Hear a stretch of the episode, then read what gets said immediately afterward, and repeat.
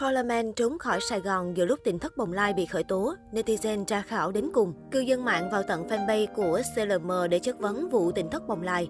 Từ một cơ sở vô danh, tỉnh thất bồng lai trở nên nổi tiếng kể từ khi có năm chú tiểu đạt giải quán quân thách thức danh hài mùa 5 và 6. Đây cũng là nhóm hài nhỏ tuổi nhất Việt Nam xác lập thành tích khủng này. Xuất hiện trên sóng truyền hình, người đại diện giới thiệu nhóm hài nhí đều là trẻ em mồ côi, được tỉnh thất bồng lai nuôi dưỡng và giáo dục nên người. Thu hút bởi tài năng kèm ngoại hình đáng yêu, cơ sở này được mạnh thường quân trong ngoài nước quyên góp tài chính cũng như vật chất.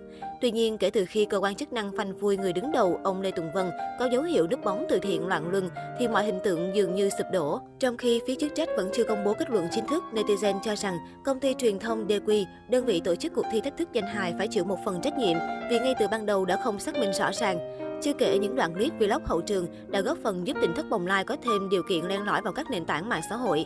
Thế nhưng điều làm dư luận bức xúc hơn cả là thái độ khác lạ của công ty DQ. Đến thời điểm hiện tại, DQ vẫn chưa có bất kỳ động thái nào ngoài sự im lặng, mặc cho sự kêu réo công kích, thậm chí làn sóng tẩy chay ngày một mạnh mẽ. Giữa lúc thầy ông nội Lê Tùng Vân và ba môn đồ Hoàng Nguyên, Nhất Nguyên Trùng Dương bị khởi tố về tội lợi dụng quyền tự do dân chủ, xâm phạm lợi ích của tổ chức cá nhân, Mới đây, cư dân mạng tiếp tục tấn công vào fanpage cá nhân của ông Trùm CLM, người đứng đầu công ty DQ, yêu cầu lên tiếng đính chính. Họ thả nhiều bức ảnh Lê Tùng Vân bị bắt kèm theo linh báo tố cáo tội loạn luân núp bóng từ thiện hồng trục lợi. Được biết, hiện người này đã rời thành phố Hồ Chí Minh và đang có mặt tại Mỹ Tho cùng với ekip để chuẩn bị quay hình trong một game show. Trước nhiều bình luận mỉa mai, ông Trùm không ngại đáp trả. Chào tất cả mọi người đang cà khịa luôn nha, chúc năm mới vui vẻ, nhưng tuyệt nhiên không hé răng về tỉnh thất bồng lai. Tại đây, CLM đã tặng quà tiền mặt và mua hết xe chè làm từ thiện cho một cụ bà. Đây cũng là hình ảnh quen thuộc mà ông Trùm truyền thông thường xuyên đăng tải đến mọi người.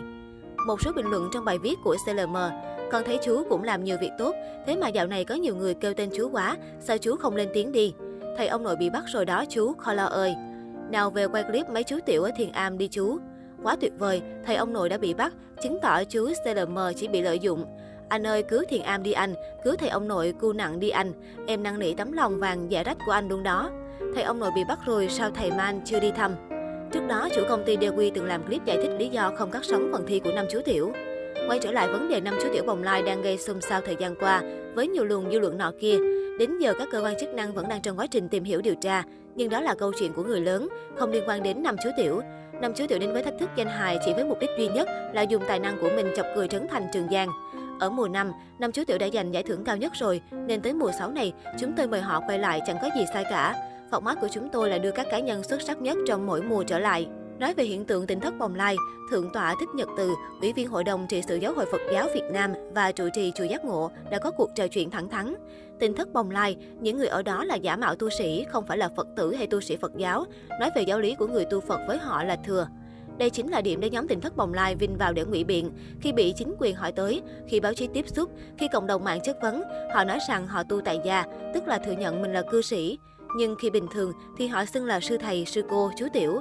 Ông Lê Tùng Vân còn tổ chức truyền đạo, làm lễ quy y cho người khác, giống như tu sĩ của đạo Phật.